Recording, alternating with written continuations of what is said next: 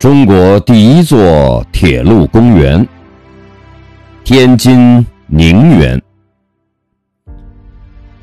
一九零六年，清光绪三十二年，著名实业家周学熙，号志安。一八六五年至一九四七年，以公益总局名义，在河北金钟河附近。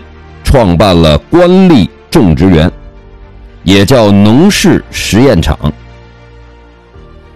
一九三一年，总部设在天津的北宁铁路局购买了这座种植园，在原有的基础上建长廊、设游艇、广植花草树木，取名宁园，既表明该园为北宁铁路局所建。